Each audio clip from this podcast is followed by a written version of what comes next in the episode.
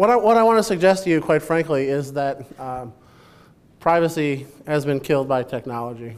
Um, now I, I, have, I have all of these notes here. I'm just going to try to have essentially a conversation with you. So let, let me suggest to you that at this point in our lives, at least in the United States, essentially everything that we do um, is recorded.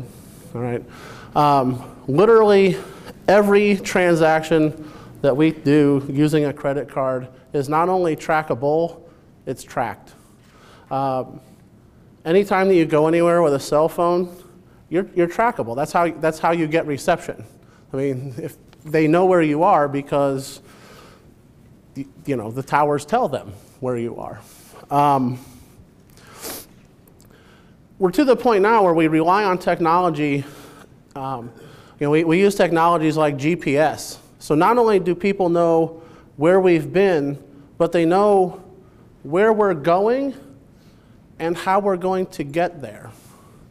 And in a sort of a, a, a sidetrack a little bit, um, there are lots of us who pay money to allow a company to have the power to shut our cars off in case they're stolen.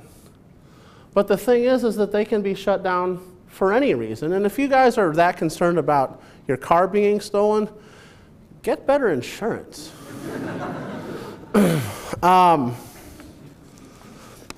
because of the amount of data that we produce, it should be no surprise to you, perhaps, that the National Security Agency uh, in September of this year, we'll be opening a $2 billion building in, the, in Utah um, that can, oh, so well, it will be two times larger than uh, the nation's Capitol building. And it's designed to allow for not only the collection, but also analysis of almost literally everything that is done. Private emails, cell phone calls, Google searches, parking tickets, purchases, your travel habits, your bank accounts, and your encrypted files are all targets for this particular, um, in my opinion, nefarious um, use of technology. Um, but in a more personal way, you know, we, we all have Facebook accounts, or at least many of us have Facebook accounts.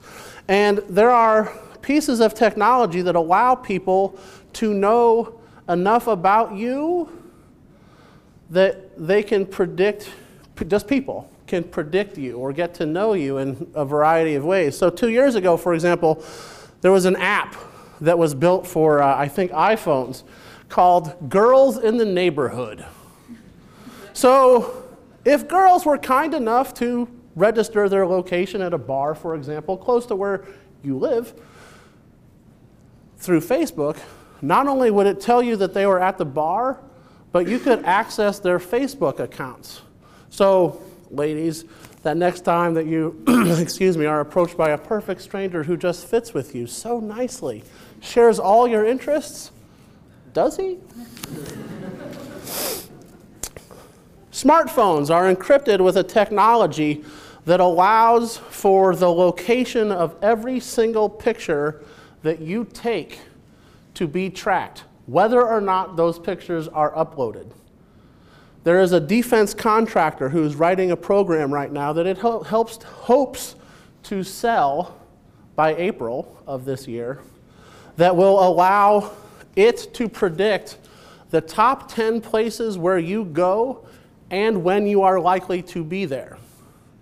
Imagine the possibilities when that program is sold to the government.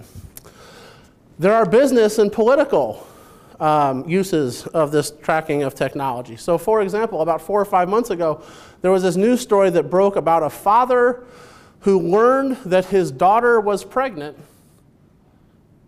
in line at Target when Target gave the daughter coupons for baby goods because she had been online checking on diapers and cribs and baby wipes and pacifiers. So Target knew the daughter better than the father did.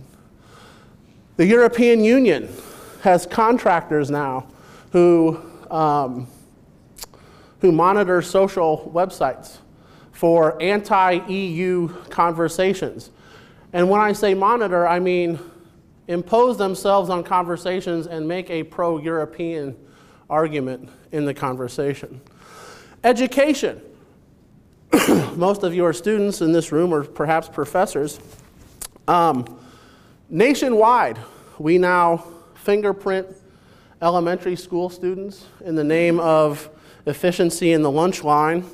A Pennsylvania school district um, a couple years ago gave computers to the students, and then, at least on a, a few hundred occasions, under, allegedly at least, um, took pictures of those students, some of them at home, some of them in their bedroom, in various stages of undress. And then also, there are e readers that can track um, how much you read, but also with what speed and how engaged you are in the reading. And finally, uh, I have this video that I want to show you in large part because one of the things, the way that I was going to end this is I was going to talk about things that I found out about some of you from Facebook. So I don't want to talk too much about that. I'm going to show you this video, but I would like to thank some of you for inviting me to your 22nd birthday party.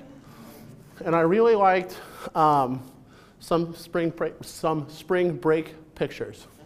Without this, without further ado, this video.